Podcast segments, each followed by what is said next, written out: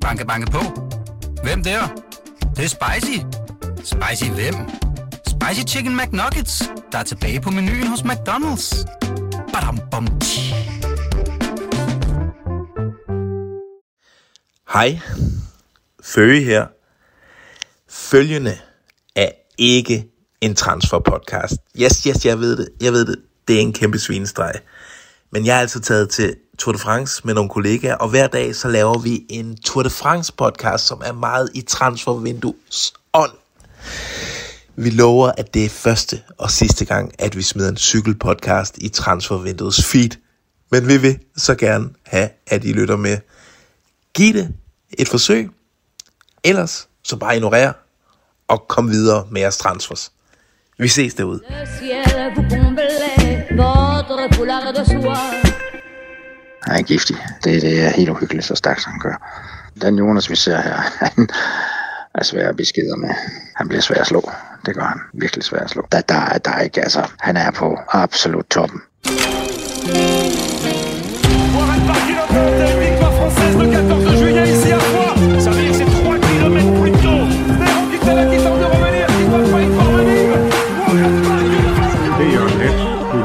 turen på bagsædet.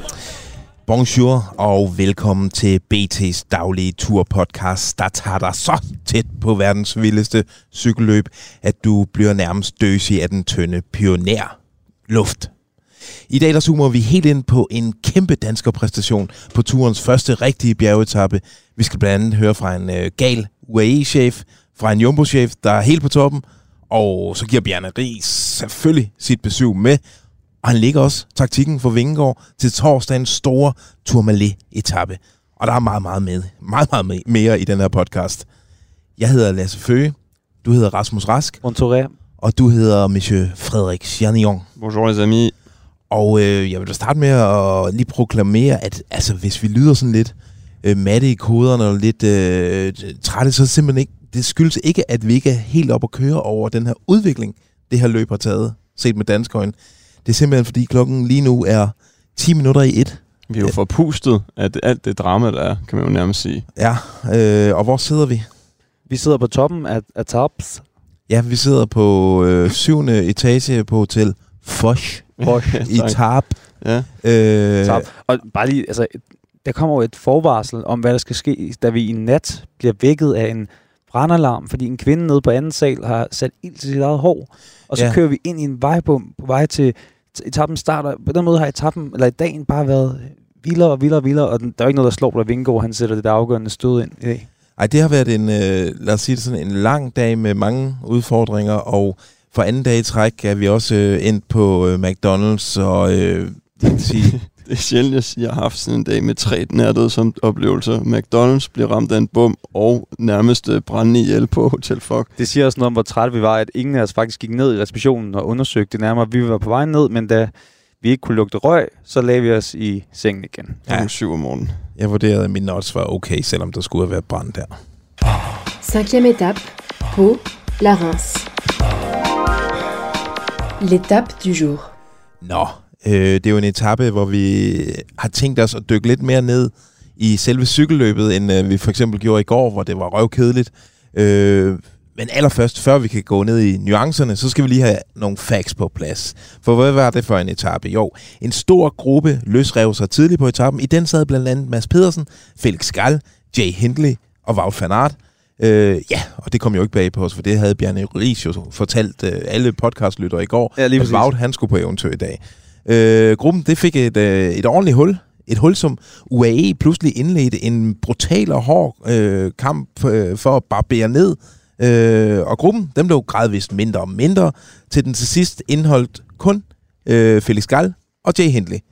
Og sidstnævnte, han plantede sin følgesvend på den aller sidste stigning, den frygtede Col de Marie Blanc. Men, men, men, det mest interessante, det skete bagved, for her var der pludselig Jumbo Visma-fest, og de gjorde klar til et Jonas Vingegaard Thermonuclear Attack, og det kom med cirka halvanden kilometer til toppen. Kaboom, siger jeg og spytter lidt på min skærm. Et øh, angreb, et angreb, et ryg, et stød, så var Tadej sammen Pogacar grillet Jonas Vingegaard, han åd 1 minut og 4 sekunder øh, på øh, Tadej Pogacar, og han er nu nummer to i den samlede, i det samlede klassement, 47 sekunder, efter dagens vinder, Jay Hindley. Og vigtigst af alt, Jonas Vingegaard ligner nu en kæmpe favorit til at genvinde Tour de France.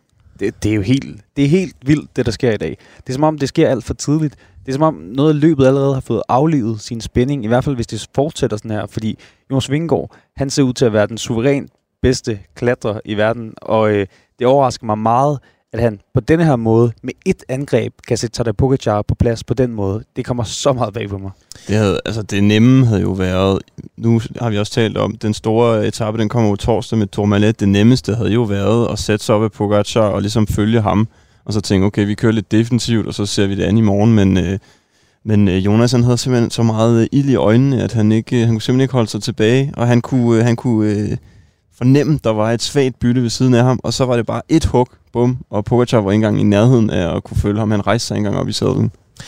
Og det var jo, øh, altså, vi, vi, vi går dybere ind i det lige om lidt, men det jo, var jo underligt, fordi UAE så jo i store dele af den her etape ud til at være rigtig stærke, og de øh, satte et voldsomt tempo, blandt andet øh, især med Mikkel Bjerg øh, i, i front langt hen ad vejen, og man tænkte, okay, tag dig, han har gode ben i dag, der er, der, de brygger virkelig op til Ja. noget vildt. Ja, men det var det, og det var jo den her etape, som uh, Tadej Pogacar vandt i, jeg tror det var tilbage i 20, og øh, vi talte lidt om det, det ligner sådan en etapeafslutning, som Tadej kunne have tegnet selv. Altså den her øh, 20 afslutning, hvor han kan, med sit slangehug kan, kan stikke afsted på det sidste, ikke for lang, ikke for højt oppe, ikke for varmt, og så kan han angribe på nedkørslen, som jeg har set ham gøre så mange gange før.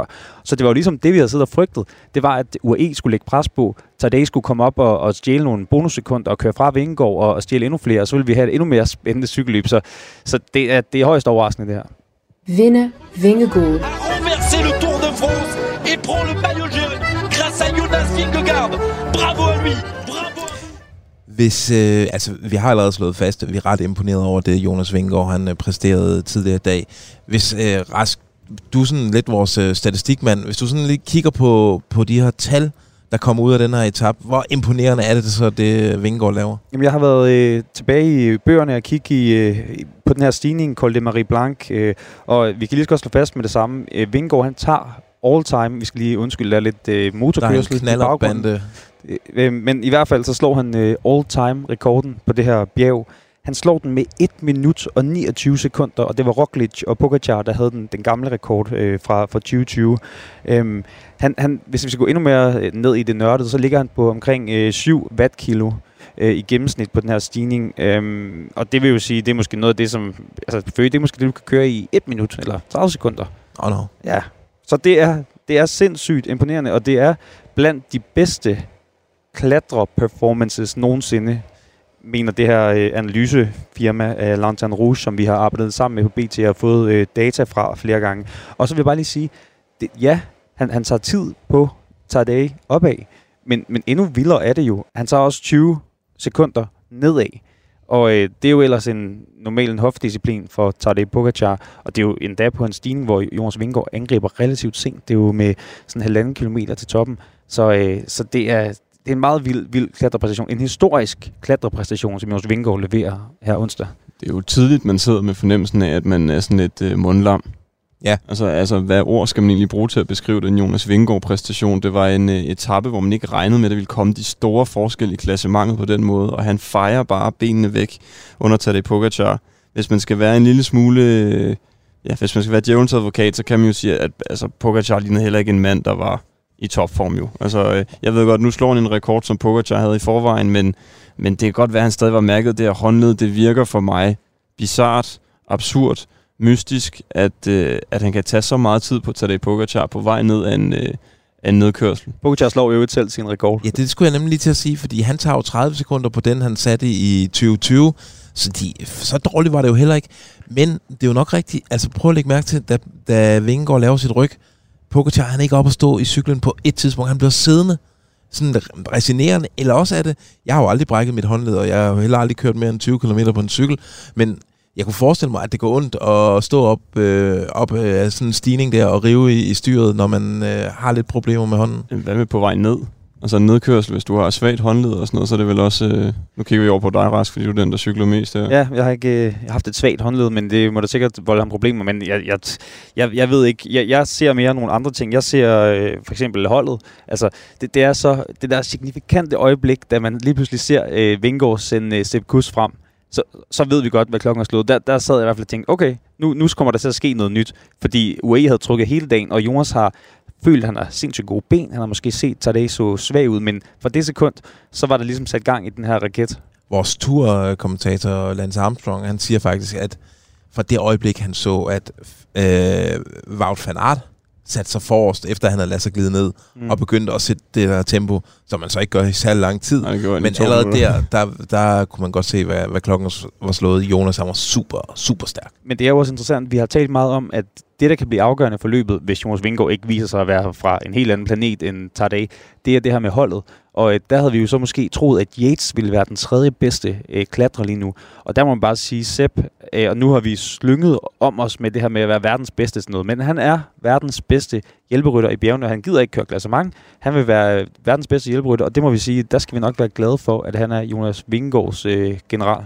Og så er han fandme en, en vi- sød fyr. Ja, i øvrigt måske nok verdens mest sympatiske fyr, umiddelbart. Og så har han også en hund. Ligesom, øh, ligesom alle de store Ligesom- har. En sød hund, vi så i dag. Der gik lyset ud på vores altan her. Det går sgu nok. Men øh. Måske skal man bare lige nævne, altså, Vingård er ikke gul, vel? Det er, det er Hindley. Og det kan vi godt lige øh, måske komme til at glemme på sådan en etape. Og, og det er jo faktisk Jay Hindley, som vi inden, øh, inden den her tur havde spået, der skulle blive nummer tre samlet. Og, og det viser os bare noget om, at Tadej Pogacar og Vingård, det er de to mod alle andre, for ellers havde vi jo været, så havde det været en helt anden situation, hvis vores normale poliekandidat øh, i et mere øh, afbalanceret løb, ligesom havde taget den gule trøje, men det, det noterer vi os bare som sådan en, øh, ja, okay, det skete også i dag. Men Det er fedt, at, at det er netop meget rigtig pointe der med, det er en lille note, fordi det var jo, ud over det, uden at vi skal, vi skal bruge øh, meget krudt på det, det var jo en sindssygt hektisk etape med det her giga-udbrud, der røg afsted med et, altså en øh, podiekandidat, der også får så lang snor. Det er jo også noget, man ser meget, meget sjældent i turen. Øhm, så med vores danske briller er det selvfølgelig Vingegaard øh, Pogacar-duellen, der fylder mest, men, men udover det var det jo en vild underholdende tur turetappe, den her. Hvem er, altså det kan vi godt tage allerede nu.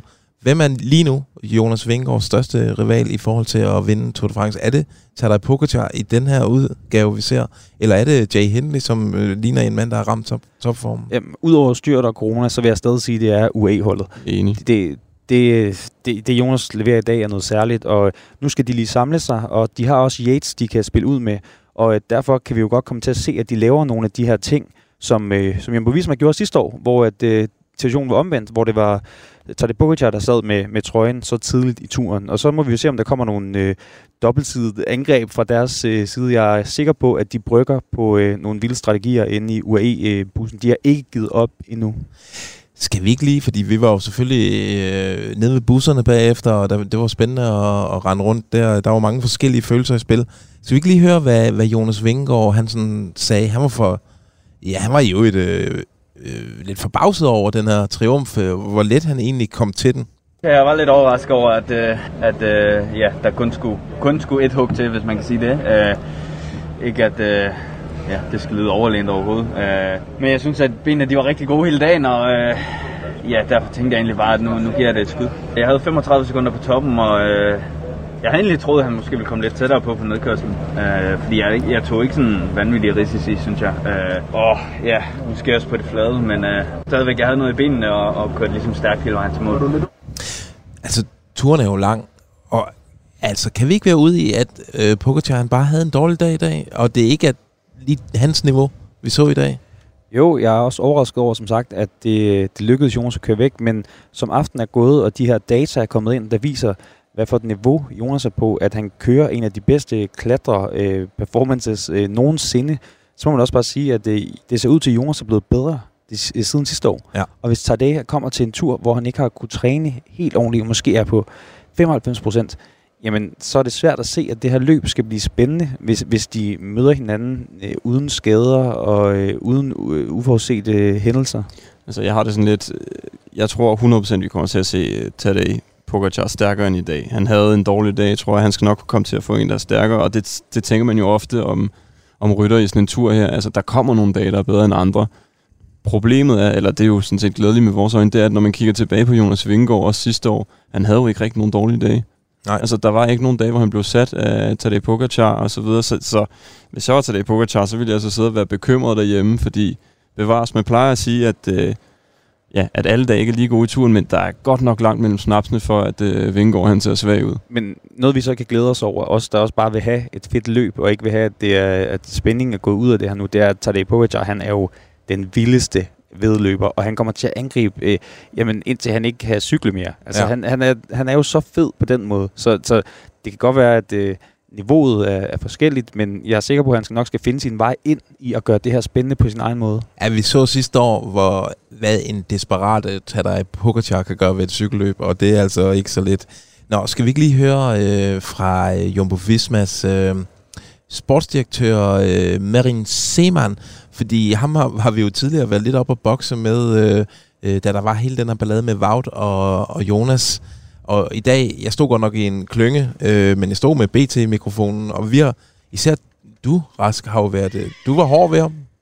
Hold da op. Og, øh, Det er vildt dyreliv i dag. Øh, ja, ja, altså, det, jeg synes jo bare, vi vi ville jo gerne høre, hvorfor det var, at der, den her splid, som angiveligt, eller som tydeligvis var på holdet, den skulle ud i offentligheden. Og det synes jeg jo ikke, der, der gik så godt overens med den her øh, sammentømrede enhed, som de prøver at være ud af til. Men lad os høre... Og, og han har skulet til dig, lige, med- når du kom gående med den der røde BT-mikrofon lige siden. Og jeg stod med den røde BT-mikrofon for ham, og jeg føler, at han kiggede direkte på mig, da han, øh, da han sagde følgende om det der Wout Jonas. I think today was uh, was also very clear how the spirit in the team is because Wout cannot win this stage, and he gave everything um, to be in front and uh, and and to make UAE work so, work so hard. So I think uh, this was uh, this was the answer to uh, what people were uh, suggesting, and uh, yeah, this was also a clear answer to the how the spirit in the team is.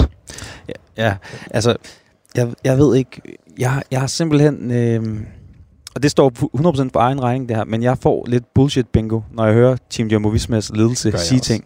Og jeg jeg, jeg at det er sådan noget management og coaching, og, og nu er det Wout, der har, ved du hvad, nu, jeg ved, at der er en klog stemme, der kommer til at sige det samme øh, senere i den udsendelse, men jeg skrev de her noter ned tidligere, og Wout, han tog, han tog på togt øh, med tankerne stålfast rettet mod en gul trøje og en etappesejr. Ja. Det var ikke, der var ikke noget Jonas Vingegaard der. Og det, det lykkedes egentlig overhovedet ikke. Det er Wout havde gang i. Men så får de den spændet, som om, at øh, det var, altså, Wout han tog ud for at på et tidspunkt kunne komme, komme ned og ligge foran Vingegaard-gruppen og trække i de der 20 sekunder, som han havde. Så I selv, hvor flagrende han var. Altså, han kørte op foran, så sad han som en del af en gruppe, stak, så røg ned til gruppen igen, blev faktisk sat, røg op til gruppen, stak med at lade Philippe igen, og så blev han til sidst sat og bare hjalp øh, Jonas i to minutter der i sidste Oj. ende. Så det lignede rigtig meget en mand, der havde øh, Jonas Vingegaard for i hele dagen. Netop, og så var det jo UAE, der havde sådan lidt mærkværdig, mærkværdig strategi i dag, hvor jeg først troede, de måske ville forære Hindley trøjen, og så trækker de ham ind og bruger en masse energi på det, og så, så er Jonas og Sepp Kuss jo i, i verdensklasse, og så, så ordner de ligesom resten, men jeg ved ikke, om det var sådan en masterplan øh, øh, fra, fra Jumbo Vismas side, der ligesom afgjorde det dag. Jeg tror mere, det var Sepp og Jonas' sindssyge stinger. Ja, men man må også bare sige, hvis Pogacar bare havde været nogenlunde kørende, så havde øh, Jumbo Visma jo heller ikke lignet de store sejrs her og taktiske genier, som de måske gerne vil udgive sig for at være nu. Rask, du var nede ved øh, UAE-bussen efter øh, dagens etape. Hvad, hvad så du dernede? Så du Pogacar komme mål? Jeg så Pogacar komme, øh, og han er jo normalt øh, meget sådan jovial og smilende og vinker til alle. Han, han kom kørende, så hoppede han direkte ind i det her isbad, som han åbenbart skulle have der i 18 grader, øh, og så gik han direkte ind i bussen. Øh, så, så der var ikke det store... Øh, der var, ikke, der var ikke den store samtale, jeg i hvert fald havde med ham. Jeg, jeg er i tvivl, om han kom ud senere. Det, det tror jeg ikke, han gjorde. Men jeg talte så med deres øh, sportsdirektør, øh, Mauro Gianetti. Ja. Mm-hmm. Og, Jeg ved ikke, om han er sportsdirektør eller som leder. Han er i hvert fald-. Ja, og leder, sp- sportslig leder er han vist egentlig. ja, og er der noget, vi skal vide, inden vi skal høre det klip? Nej, men... Øh, Han er en flink mand, plejer han at være. Han er sindssygt sympatisk, og det var han også i dag. Men han, han, han forlod lidt interviewet til sidst. Is he feeling sick? Anything wrong with Tadej? No, is he, no, is no. far away from his max level as you see it right now? But you know, I don't think the difference is so big because on the hand, uh, when you are in front, uh, you take more moral and uh, you, you are more motivated. And when you are uh, dropped, uh, the motivation uh, uh, you lose a little bit. But I don't think the difference is so big. We still thinking that it's possible to close this gap. But And still, uh, one minute and 800 meters on a climb that normally would fit Tadej better. You, if you will, you, uh, if you will give you the answer, you can do it. Thanks. Det lyder som om, at du godt kunne have en fremtid på det her UAE-hold. Ja, men øh, det, jeg tror også, de betaler rigtig godt. Det vil Mikkel Bjerg jo så ikke fortælle os, men øh, det er da i hvert fald det, øh, tingene antyder. Men øh, altså, han, han jokede så lidt, og måske blev han en smule fortørnet over det der, men altså, kom on, øh, tager det et taber et minut på en etape, han skulle have, have vundet et halvt minut på i hvert fald. Det er jo, en, det er jo et kæmpe krisetegn, og han, han siger jo også åbenlyst, at øh, Tadej, han er påvirket af sin skade, han er påvirket af den optakt, han har haft til turen, og han er ikke på det niveau, som de havde håbet, og som de føler, han viste på de første to etaper i Bilbao. Så det her, det er, øh, det er en kæmpe nedtur for UAE, fordi vi så dem jo stå der i San Sebastian, som om de havde vundet øh, VM-finalen i fodbold, ikke? Øh, og alt var, øh, alt var godt hos dem, og alt var skidt hos Jumbo Visma, og så kan det hele ændre sig på ja, et bjerg. De skeder med med lægge en god øh, plan øh, for ikke at, øh, altså for at turen ikke kan slutte allerede inden den er uge om. Ja, det kan jo blive, det kan jo blive en 15 minutters sejr til Vingegaard det her, hvis, øh, hvis tingene går, som det er gået i dag. Ja, okay. Skal vi lige høre fra... Øh, altså, vi skal selvfølgelig høre fra Bjørn Ries. Fordi han, han var i godt humør i dag. Øh, Lad os lige få præsenteret vores øh, turekspert. Ris og Ros. Ja, dybt imponeret. Dybt, dybt imponeret. Jeg er skuffet over Rolf, fordi at jeg kunne se på, om han kunne ikke vinde. Det kunne alle se, at Rolf ikke kunne vinde. Ja, det kunne alle se. Øh, og alle kunne se i dag, at Pogacar ikke kunne vinde. Skal vi lige høre øh, Ries øh, sådan umiddelbare reaktion på, på dagens etape? Den Jonas, vi ser her, han er svær at beskeder med. Han er giftig. Han bliver svær at slå. Det gør han. Virkelig svær at slå. Der, der, er- der er ikke, altså, han er på absolut toppen. Jonas, det, det er helt uhyggeligt, så stærkt som han gør. Altså et eller andet sted, jeg, jeg håber, at han kan komme lidt igen i morgen på godt, og det, det gør jeg faktisk, fordi at ellers så er cykelløbet jo over. fordi hvis det her det er tendensen, så, så vinder han jo med 5 minutter, hvor ingen går. Ja.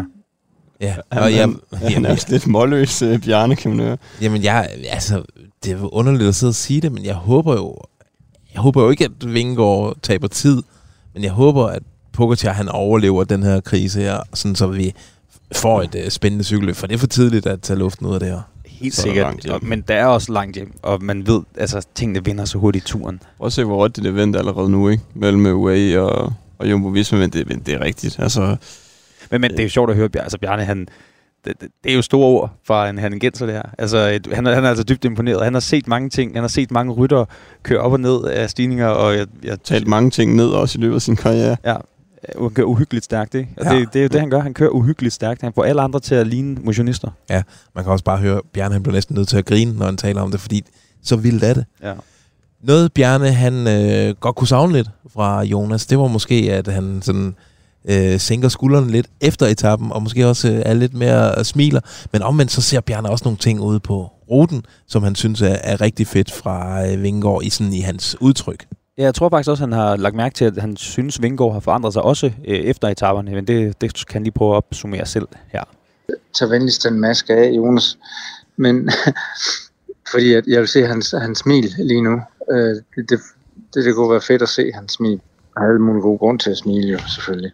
Men det jeg ser, hans øjne, hans udtryk i øjnene er anderledes i år. Øh, han er meget klar i udtrykket, meget, øh, han er mere afslappet i udtrykket, mere selvsikker i sit, sit udtryk i, i øjnene. Han virker mere afslappet, og en, der tror på, der tror og ved, hvor god han er.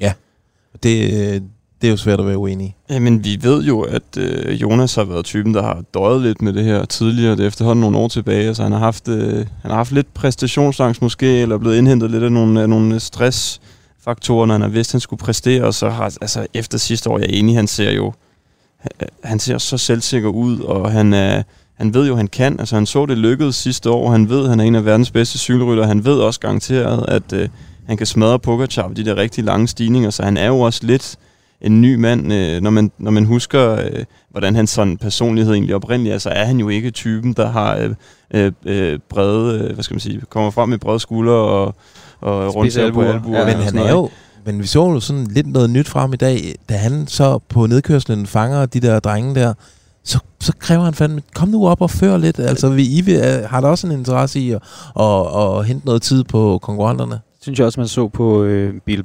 Bilbao-etappen, hvor han var ude og give nogle øh, vinger, øh, der han kørte op ad bjerget, og det er også tilbage til hans ledelse, det er også det, vi sådan hører fra, fra og omkring holdet, det er, at han er blevet en meget mere sådan fyldig øh, og markant leder, og han er klar og tydelig. Han siger, hvad han vil have. Han kommunikerer meget tydeligt. Det her skal der ske i dag. Det gør han både indløbet og underløbet. Så jeg tror også, Jonas Vingård, han er jo sådan en, nu sagde de selv, at de havde bygget ham i et laboratorie på den måde, at de har ligesom fået ham ind og kunne, kunne køre ham i den retning, de gerne ville. Og så tror jeg også, at Jonas Vingård er virkelig lærnem. Og øh, når holdet kommer med input, og især hans øh, hustru Trine kommer med input og siger, at du skal fylde mere, du skal gøre her, du skal sige, hvad du vil have, så tror jeg, han tager det til sig. Og øh, jeg, jeg vil faktisk også sige, at vi, vi kan jo se, hvordan han har forandret sig bare på to år. Mm. Fra at være den der helt stille, ydmyge, selvudslættende gut til at, at, at ligne mere og mere en leder. Og, altså, jeg vil gerne se ham om, om tre år, så, øh, så, så, så ser vi sådan en... Øh, øh, øh ja, en Lance Armstrong-type, som bare har et helt hold omkring sig, og ikke har en Wout van Aert, der skal flyve ud til højre og til venstre, men, men har styr på gelederne og har styr på sin ledelse, og, øh, og på den måde kan sætte det hele på plads endnu lettere. Men han hviler jo i sig selv på en helt anden måde. Og jeg synes også, det du påpegede før, det der med, altså på nedkørselen til sidst på etappen, øh, på onsdagens etappe der, altså han, han, han så det sted hissig ud nogle gange. Han gav den så meget gas, og øh, han, altså, det var en mand, der lugtede blod det der. Han havde sat med noget, han skulle ud og hente noget ja, tid der. Ja, det var fedt at se. Ja. Jeg tror også godt, vi kan skyde en hvid pil igennem den her teori om, at han øh, er knækket selvtidsmæssigt efter Paris-Nice, øh, hvor Pogacar satte ham på plads. Altså, det har været med i planerne hele vejen. Altså, øh, han vidste godt, det var ikke det, han skulle top. Nej. Der var Pogacar meget stærkere end ham, og det har ikke kostet noget som helst. Du nævnte lige Wout van Aert, og Bjørn Ries, han har jo ikke været stor fan af den her taktik, øh, Wout har sat for dagen i det her løb. Altså, han, han synes, han skal passe ind og være hjælperytter for Jonas udelukkende. Og han var ikke så imponeret øh, af det Wout, han præsterede i dag, selvom han er blevet hyldet øh, i, i belgiske medier. Det eneste problem, det er, hvor meget, hvor meget øh, og hvornår kommer Wout van Aert til at køre for Jonas. For det har han jo ikke gjort endnu. Ikke i dag. Jo, han førte 20 meter. Men, men, men det, det var han jo nødt til, når han kom på, på, på stigningen. Men indtil da har han jo kørt for sig selv. Jo. Og de andre dage har han jo ikke kørt en meter for Jonas. Wout van Aert skal træde ind som hjælperytter 100% nu. Og så, så vente nogle dage til, at når han chance for kom, kommer for at vinde etape, den skal nok komme. Men, øh, men nu, øh, nu, nu skal han hjælpe Jonas med at vinde turen i morgen. Det eneste, der kan blive, det er, om, om Wout han bliver for, hvad skal man sige, skør bolden til, at han øh, går i panik i forhold til, at han skal vinde sin etape. Hvis han gør det, så er det ikke sikkert, at han vinder. Det er jo der, at, at sportsdirektørerne er med for at skal styre ham. Og øh, så håber jeg, at de kan det, for det er ligesom nødvendigt. Men på Vauts Fanarts Arts på hans sædel nede på frontpinden i dag, der stod der nummer 1, Wout Fanart, nummer 2, Wout Fanart, nummer 3, Wout Fanart, og så kommer Jonas som nummer 4. Den måde, han kørte på i dag, der var kun én, i, i, én ting i hans hoved, det var at køre efter, efter sejren. Jeg er 100% sikker. Der står ikke Vingegaard på noget af det der, den taktik, han lavede. Det er slet ikke sikkert, at de har diskuteret det. Fordi, altså, jeg er bange for, at de ikke tør at sige ham imod, når han gør noget. Han ligger bare og fyrer alle musklerne af selv, i stedet for at bruge dem. Det giver jo ikke mening. Men de kan ikke styre ham. De kan ikke styre ham på det hold der. Det, er- der er ikke uh, connection. Så nu kan bare godt tage hjem og føde børn. Altså, Jonas har ikke brug for ham. Nej, det sidste var, var sagt for sjov. Det skal det- lige understreges. det- Det, det- og nu, det er jo Ja, Frederik fordi han, Lind- han kan ikke føde børn. Altså, Nej, det er jo, og nu er det Frederik, det er Frederik øh, Chanigong, vores ja, kollega her, der, der laver de her interviews med Bjarne, og, øhm, og det er sagt i sjov det her, og jeg, Bjarnes, øh, nu har jeg hørt øh, hele, øh, for jeg sidder og klipper de her klip ud, og Bjarne synes jo, Wout er en fantastisk rytter, men han, han er jo irriteret over, at han ikke er 100% hjælperytter, når øh, Jonas Vingegaard skal vinde Tour de France. Bare lige for at få det på plads. Lige nøjagtigt. Øh, fordi Bjarne, han går allermest op i, at et hold er et hold, øh, et team, hvor der øh, deler man succeserne. Øh, jeg elsker et godt Bjarne rant, det må jeg indrømme. Ja, det var lidt langt. Undskyld, Lasse, det kunne jeg godt se, der var... Der var flere gange, jeg, jeg lige var ved at afbryde, men det var godt, jeg ikke fik gjort det. Senere i den her udsendelse, så ligger Bjarne taktikken for Jonas Vingegaard. Bjarne har jo en kæmpe erfaring. Han har jo ført folk øh, til sejre, øh, til tursejre tidligere. Så hvem bedre end ham til det? Ja. ja men måske vi lige skal lynhurtigt tilføje, at i den, der kommer han ind på, at i morgen faktisk bliver en rigtig stor prøvelse i forhold til, hvorvidt Wout van Aert han indordner sig og faktisk øh, kommer til at, ja. at hjælpe Jonas Vingegaard på vej øh, til den her tursejr, vi snakker så meget om. Spændende. Øh, vi lukker lidt for hele den her Vingegaard-snak nu. Er der noget, øh, I ikke har, har fået sagt? Jeg, jeg vil bare gerne sige, at det er nu, Pogacar han skal fuldstændig smadres. Altså, han er jo, han er jo kørt akter ud som aldrig før i dag. Øhm, normalt så skal Jonas bruge øh, mange angreb og meget større, længere, hårde bjerge for at kunne slå ham, så jeg forventer også bare full-blown angreb, så I kan godt holde fri uh, her øh, torsdag. Tror I ikke også, at Jumbo Visma har lært den lektie tidligere? Altså, de, i 2020 var vi tre jo afsted, og øh, der så vi, hvordan de selvsikkert, ja, Roglic han førte hele vejen ind til jo. 20. etap. Jo. Så mistede han, øh, altså, der havde de ikke fået dræbt Pogacar, de havde alle muligheder. Pogacar var nærmest helt alene på sit hold. Præcis, og Jonas kan blive syg i uge 3, og ja, måske få corona, og hvad ved jeg. Altså, de skal bare... Skal ædes nogle sekunder. Ja, det, det ja. skal der virkelig. Der skal hente så mange sekunder torsdag.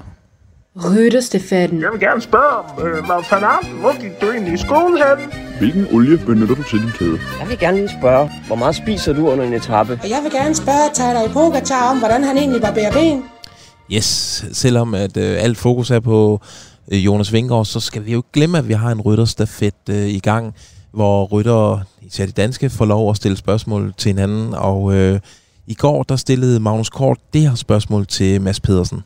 Så, øh, så vil jeg gerne stille et spørgsmål til Mads P. Jeg kunne godt tænke mig at høre, om han helst ville have øh, tær som fingre, eller fingre som tær. Det var, det var bare det. God aften. Yes, Det er fedt, det lyder som, han finder på spørgsmålet, mens han optager. Men, men et øh, meget filosofisk spørgsmål, som jeg også har tænkt meget over, og jeg er ikke kommet frem til et svar, det er Mads P. heldigvis. Skal vi høre, hvad han øh, svarer her, og han sender samtidig depression videre til en øh, ny dansker. Ja, men, men jeg, må, jeg skal jo svare på, om jeg helst ville have tær på fingrene, eller på hænderne, eller om jeg vil have fingre på tæerne. Og jeg vil nok helst have fingre på tæerne. Hvorfor? Altså, har nogle rum med sådan nogle knopper heroppe, det kan du ikke bruge til noget. jo. Så hellere have en øh, fire skostørrelse større, ikke? Øh, så det, det var lige til. Og så, øh, så tror jeg, jeg vil spørge Mikkel Bjerg, om han helst vil rende rundt uden bukser på resten af sit liv, eller på hænder. Det er i orden. Perfekt. Tak for det, Mads. Jeg, jeg kan godt lide, hvordan, hvilken drejning det her har taget. Vi troede, det var sådan noget, hvor de skulle grille hinanden og komme med personlige... Og så er det blevet sådan noget... Øh, this or that. Lidt blevet- øh, børne, børnehave. Øh. jeg synes, det er mega fedt. Det, det, det, det taler også til de, ens, de ens helt indre drifter på en eller anden måde. Ikke? Det er jo et indslag, vi på ingen måde kan styre det her. Altså, Nej. det har vi bare, må vi bare se, hvor ender henne. Og lige nu, der skal Mikkel Bjerg svare på, om han helst vil rende rundt uden bukser på resten af livet, eller om han helst vil skulle gå på hænder resten af livet. Ja. Det synes jeg også er et flot spørgsmål. Men, men som journalist er det også værd at, at overveje, om vi skal have flere af de her spørgsmål med øh, ud til rytterne generelt. Øh, for det er jo bare sådan noget, de går og, og tænker meget over, når de, når de kører de her ja. lange øh, etapper. David Talleron. T'as pas l'impression, Miguel, il a pris un peu du poids dernièrement Ah si, si, si, putain, il a pris quelques kilos, hein, il a un petit vide. Hein. Jeg synes, vi skal ofre vores, det vi taler om, øh, til lige, i stedet for at finde de her tre øh, sådan, tabloide historier i feltet, så måske snakke lidt om øh, nogle af eller i hvert fald en af de andre danskere, øh, som også gjorde sig bemærket i dag, og det er næsten synd, fordi han gør det jo så flot, men bliver overstrålet af en anden dansker. Det er Mathias Skelmose, jeg taler om. Ja, han øh, kommer jo faktisk ind. Altså, det sker jo netop lidt i, øh, i baggrunden af Jonas Vingegaard, øh, men, men han bliver jo sat øh, relativt øh, sent på øh, Marie Blanc-stigningen, og øh, det, da jeg sidder og ser det, så, så bliver jeg sådan lidt, åh oh, nej, ja, han skulle blive nummer tre, og nu er han helt sat af, og så taber Stort han tidstab, to-tre ja. minutter. Og øh, så, så er vi meget fokuseret på Jonas Vingegaard og Hov. Så øh, lige pludselig der på opløbsstrækningen, så kommer der en kæmpe gruppe med Gody og Pogacar og Yates. Og hvem er det, der fører an der, der nærmest slår hul til de andre? Det er Skilmose, som kommer ind og bliver sekser og, øh, og smider så 1.38 samlet til Hindley. Han er cirka det her minut efter Vingård. Og øh, hold op, hvor er det moden kørt af sådan en gut, at han ikke eksploderer, men at han 100% øh, kan mærke, at han er ved at, elastikken er ved at, at blive s- spændt rigtig stærkt ud. Så går han lige to ned og finder sit niveau, øh, så, øh, kører, kører de andre op, kører de andre ind og kommer bliver en del af den her gruppe og har energi til at lave en spurt til sidst. Øh, Det, det viser bare en modenhed, som er vildt sjælden hos feltets hvad? Fjerde yngste rytter eller sådan noget. Altså, jeg ved ikke, om der nogensinde har været en, en rytter, der har truffet så mange gode beslutninger på sit livs første fem turetapper. Mm. Altså, han har gjort alt det rigtige hele tiden. Han har holdt sig tilbage de gange, hvor han skulle. I dag, der holder han tempoet, hvor han bliver sat af. Han har også forsøgt sig med et angreb på anden etape. Altså, jeg er bare... Jeg er dybt, dybt, dybt imponeret, og det, det vildeste ved det hele er næsten, at da jeg stod nede ved trackbussen efter etappen og snakkede med Kim Andersen, øh, sportsdirektøren, der fortalte han, at, øh, at Mathias Skjelmose faktisk mente, at han havde haft ret stive og dårlige stænger i dag, så øh, Okay. det tegner det, det tegner det okay, må vi bare sige. Ja, 100 procent. Og det, det interessante er også bare øh, nu, vi, vi ved jo, at han kan levere i de her ugelange etabeløb, og øh, altså, hvor er han henne om to uger? Det, jeg glæder mig så meget til at følge den her, øh, det her lille skælmus-eventyr, fordi altså, jeg har egentlig ikke så store Øh, jeg, jeg har store forhåbninger, men forventninger er egentlig ret lave, fordi øh, jeg, jeg, for, min øjne kan han kun overraske. Ja, han kommer ind som vinder af Schweiz rundt, og, og, og så er man jo normalt en af favoritterne. Øh, sådan har jeg det ikke. Han, han, han, han skal bare ud og lære en masse, så må vi se, hvad det kan blive til. Hvad siger du, Lasse? Jamen, altså, jeg vil bare lige vende tilbage til det, du siger med, at han, at han kører som moden. Altså, det var også den måde, han vandt Schweiz rundt på. Det var jo ikke ved at smadre de andre. Altså, der er en etape, hvor Gal, som øh, ligger lige efter ham, og han stikker af. Og i stedet for at køre efter ham og eksplodere, så kører Skelmo, så finder han sit eget tråd, henter ham på nedkørslen, Ja. og, tager, øh, og kører fra ham øh, på, øh, omkring målstregen. Altså, det er, det er en kanon evne, det her at have med ikke at eksplodere. Det tror jeg, at den måde, man bliver en rigtig god Grand Tour-rytter på, fordi ja. mange af de andre, sådan noget Yates-agtigt, der kommer en dag, hvor han mister 15 minutter. Ja. Ja. Det ved vi. Øh, sådan har det alle dage været. Øh, S- Skille har en øh, egenskab, som øh, kan gøre ham øh, rigtig spændende i det her løb. Det er jo ret øh, sjovt, for han er, jo, han er jo egentlig sådan ret kæphøj type og sådan noget, men han virker ikke til at have den der, sådan, det der ungdommens overmod, som kan fælde ham. Øh, han, han er meget øh, eftertænksom på cyklen, hvis man kan bruge sådan et ord. Han havde jo også, øh, altså under Schweiz rundt der, det mener jeg også, vi har nævnt i en af de andre podcasts, altså han smider jo den gule trøje efter en etape, hvor han øh, faktisk nærmest, jeg ved ikke om han bliver enig, men altså holdet ligesom bliver enige med dem selv om, at det er måske fint lige at smide den nu. Så det havde han heller ikke øh, panik over, eller, eller noget som helst. Altså jeg sidder, jeg skal være helt ærlig gutter, ikke? så sidder jeg og tænker, yes, Mathias Gjelmose, første gang han kører turen, det er rent bonus på en eller anden måde, det er læring. Men omvendt, altså, hvis vi sidder om, om to uger, og han er kørt fuldstændig ud af klassementet, og han ikke har vundet en etappesejr, som han jo, altså hvis, hvis, han, hvis han daler tilbage i klassementet, så åbner det jo op for, at han måske kan ryge udbrud og køre med en etappesejr. Mm. Så bliver jeg altså en smule skuffet. Og det kan godt være, at jeg er hård, men det gør jeg altså.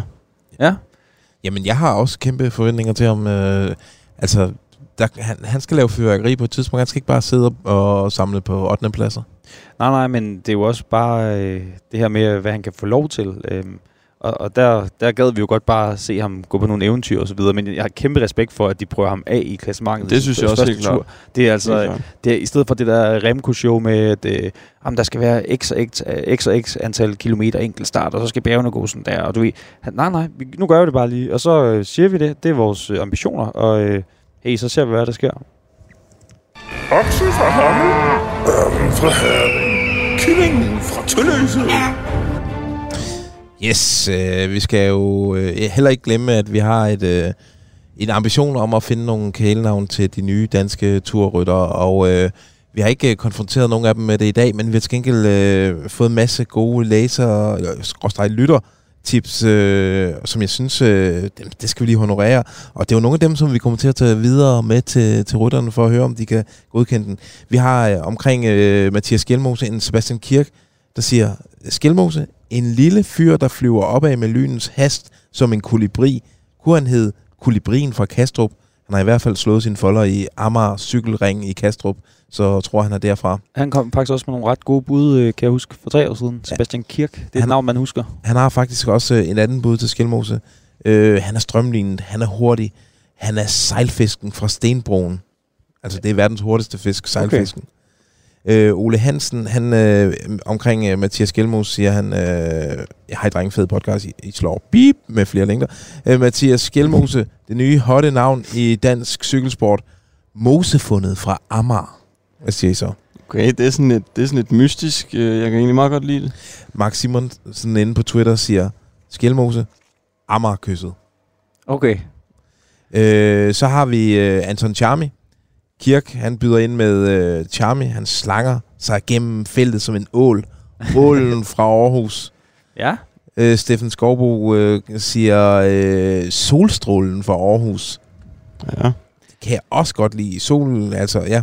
Jeg har også en på Charmy her. Har du flere? Nej, ikke flere på Charmy. Ja, jeg har en på øh, Anton Charmy her fra øh, Anders Rud, som skriver, han bør det jo et hedde Mariehønen fra Malling. Det er en lille flyver med stor fremtid. Han er bjergrytter, og Mariehønen har jo prikker. Og så er, er hvad hedder det... Øh, Var, var, det, var det Charmy? Eller Ja, det var? Charmy, ja. Det var Charmy, ja. Frederik, bare lige igen. Hvad var det nu, du havde øh, kaldt ham? Øh, Never Ending Charmy. Ja, Så, okay. så vi skal have i hvert fald et, et nyt bud. Og hvordan? Og ja, Mariehøn har jo så prikker, og de er jo enten øh, gule eller røde, og det er Uno X også. Okay. Kan man sige. Hvordan kommer vi egentlig videre, Lasse, når vi sådan... Altså, nu sidder vi her, der er så mange fremragende navne. Øh, konfronterer vi rytterne med Ja. det? Eller? Ja, Ja. okay. Vi øh, tager dem alle sammen med, og så går vi dem igennem, og så hører vi, hvad de siger. Øh, skal vi lige have en sidste, fordi Gregor, øh, han fortalte jo lidt om sig selv i går. Han er sjov. Han kunne godt tænke sig at blive opkaldt efter et sjovt dyr. Øh, og øh, Victor Scharf, han har, den har han luret. Et, øh, et navn til sjov Gregor, det kunne være Haha Haren fra Herlev. som, som måske også lidt af en Ruben og Knud-reference. Ja, ja. Har du en øh, noget til Gregor? Jeg har også en på Gregor, ja. Øh, fra Tine, og han snakkede netop om, at han gerne ville være sjov. Og jeg får at vide her, at en sjov fugl, det er en rørdrum. Ja. Jeg ved ikke, om jeg udtaler det rigtigt. Øh, men det er en fugl, som har et øh, fuldstændig vanvittigt, øh, altså en helt vild lyd. Det lyder som om, den, øh, den puster øh, på et, et rør, eller sådan et eller andet. Den Var det, var det, det, du så på YouTube? Hvis du øh, vil snakke lidt mere, i du morgen? sendte mig faktisk øh, ja. tidligere i dag. Ja, vi sad og prøvede at, at, google os lidt frem til det, og så tænker jeg, rørdrum fra, fra Herlev lyder jo egentlig også øh, udmærket. Øh, Gør det det? Jeg kan Ja, faktisk... det, det gør det kun op i dit rimehoved. Rørdrum fra Herlev, jeg synes, det du lyder hvad, vi- bedre end uh, Neverending Charmy, faktisk. I efterredigeringen, så sætter vi skulle lige lyden ind her rørt. Ej, du har fundet den, Rask? Nej. Ja, ja du? nå, det var fordi Frederik efterspurgte, hvordan man udtalte det. Rørdrum. Så der har I den. Ja, Ja, okay. Men det er jo ikke lyden fra fuglen. Nej. Vi sætter lyden ind.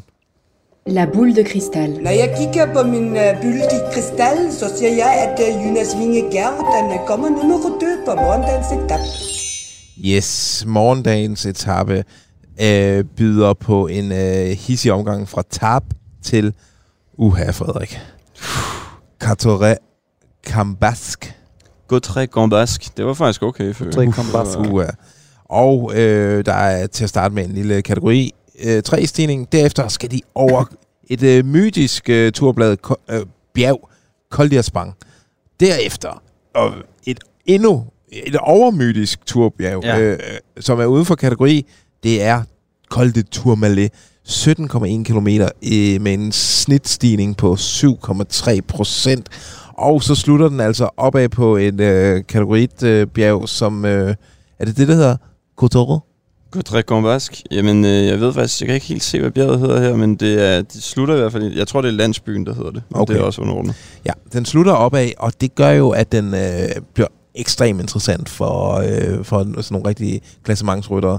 Øh, vi har jo sagt, at vi... Altså, vi har jo Bjarne, vores øh, fantastiske turekspert, og vi har faktisk bedt ham om, øh, ligesom dengang, at han var øh, sportsdirektør for CSC og Saxo Bank, har vi bedt ham om at ligesom lægge taktikken for Jonas til den her etape. Og lad os lige høre fra Bjarne.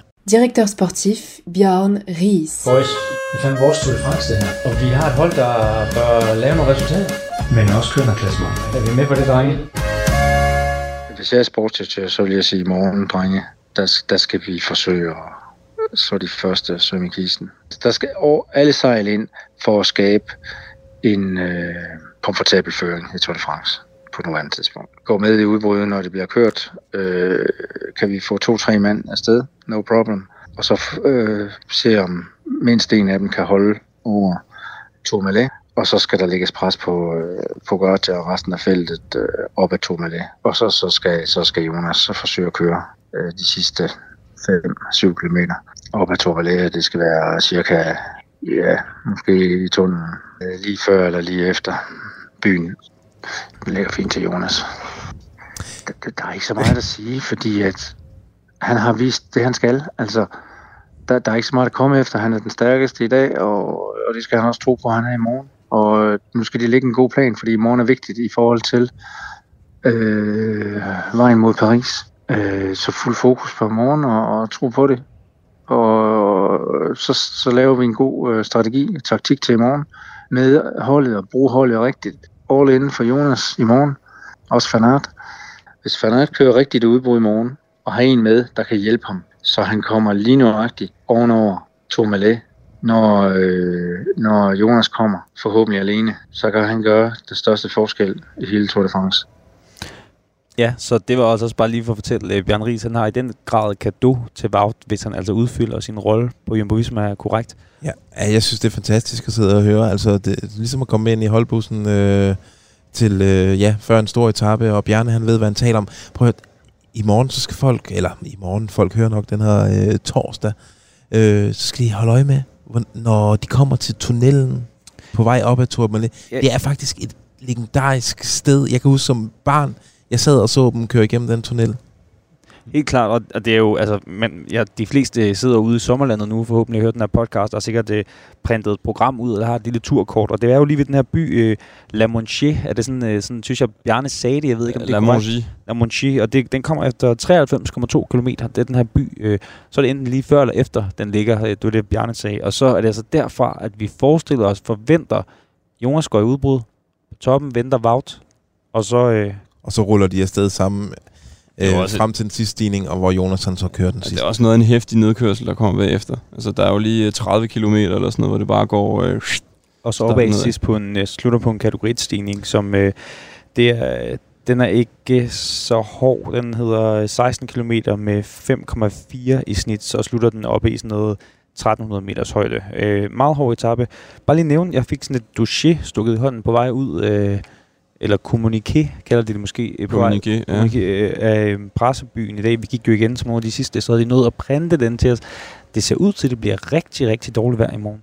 Nå. Øhm, Det er jo ikke nødvendigvis til Jonas' fordel. Nej, og øh, altså den relativt Altså, lave temperatur, øh, relativt lave temperatur, det er det selvfølgelig, når man er oppe i Tourmalet-højde, som er øh, over 2000 meter, men øh, især meget regn, og nok også, øh, der, der kan også komme tordenvejr, og jeg, jeg ved jo, at øh, der har faktisk tidligere været nogle bekymringer for øh, Jonas' nedkørselsevner i regnvejr. Det, jeg, jeg tror, det er blevet kraftigt forbedret, men øh, vi håber ikke, at, øh, at det skal have en eller anden øh, irriterende nej, nej, indflydelse nej, på nej, etappen. nej, nej, nej, nej, nej, torsdag. nej. Nå, drenge. Til jer til allersidst, så skal vi jo runde af med at komme med vores bud på etape. Vinderen af torsdagens etape over Tourmalet. I, I er meget stille lige nu, så jeg tror, Ja. jeg vil lægge ud. Altså, det vil være oplagt at sige Jonas Vingegaard. Så det vil jeg jo holde mig fra, øh, og det skulle jeg nok have forberedt der. Ved I hvad? Jeg tror godt, vi kunne se... Øh, jeg tror, Jonas vil vinde den på søndag. Det er den, det er Mm. den han virkelig gerne vil vinde. Mm. Jeg tror, øh, Pinot får lov at være med i et udbrud. Ja. Øh, og det er sådan, det, han har jo vundet på Alpe Ja. før. Og sådan, Han har også de vundet på store, Tourmalet. ja, Det har han også. Og det er hans sidste tur, og han er en kæmpe fyr. Thibaut Pinot. Øh, det er mit bud. Ja, ja. Og alle græder, når han kører over målstregen. Du græder i hvert Selv fald. Ja, jeg græder, fordi det er jo også mit bud, faktisk. gederne. Ja. Åh. ja han, han vandt en etape i 2019 fra Darp til Tourmalet, faktisk. Ej, og så også bare, altså hvis uh, Pinot vinder i morgen, jeg vil elske at se den her sportsdirektør på gruppen Ja. med Marc Madiot, som jo er en, uh, en legende hernede til turen, en kæmpe karakter med et meget, meget ildt temperament.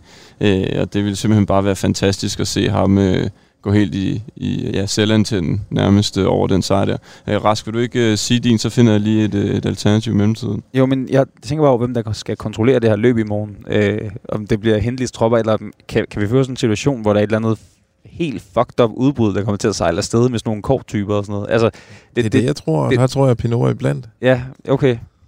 Men øh, så siger Jonas Vingegaard. Jamen, okay. Du siger Jonas Vingegaard. Åh, oh, jeg synes, den er svær. Øhm, okay, men så... Øhm, det er godt nok noget af et langskud, det her. Men øh, jeg tror, at øh, Nelson Paulus prøver. Han, øh, han skyder afsted. Nu har han ikke øh, Han tager også ud i dag. ja, det, det gjorde han overhovedet ikke. Men, øh, men jeg, jeg, jeg prøver at skyde Nelson Paulus. Jeg ved ikke lige, hvor den kom fra, men øh, jeg kan mærke, at det bliver i morgen. De her, vi har talt i dejlig lang tid, og klokken er, jeg ved faktisk ikke, nu har jeg lukket min computer. Den er Halv to. Halv to. Skal vi ikke kalde det en uh, arbejdsdag, uh, inden alarmen går i gang, inden nogen har sat ild til deres hår? Uh, tusind tak, fordi I lytter med derude, og vi har fået rigtig mange dejlige øh, sådan, tilbagemeldinger. Det er virkelig, sætter man virkelig pris på, når man har nogle lange arbejdsdage og spiser McDonald's mad. Øh, så er bare tilbage at sige, vi vil tur. Et à demain. Vive Fritz. Og, og ja, vi vil. Jonas Dahlgaard.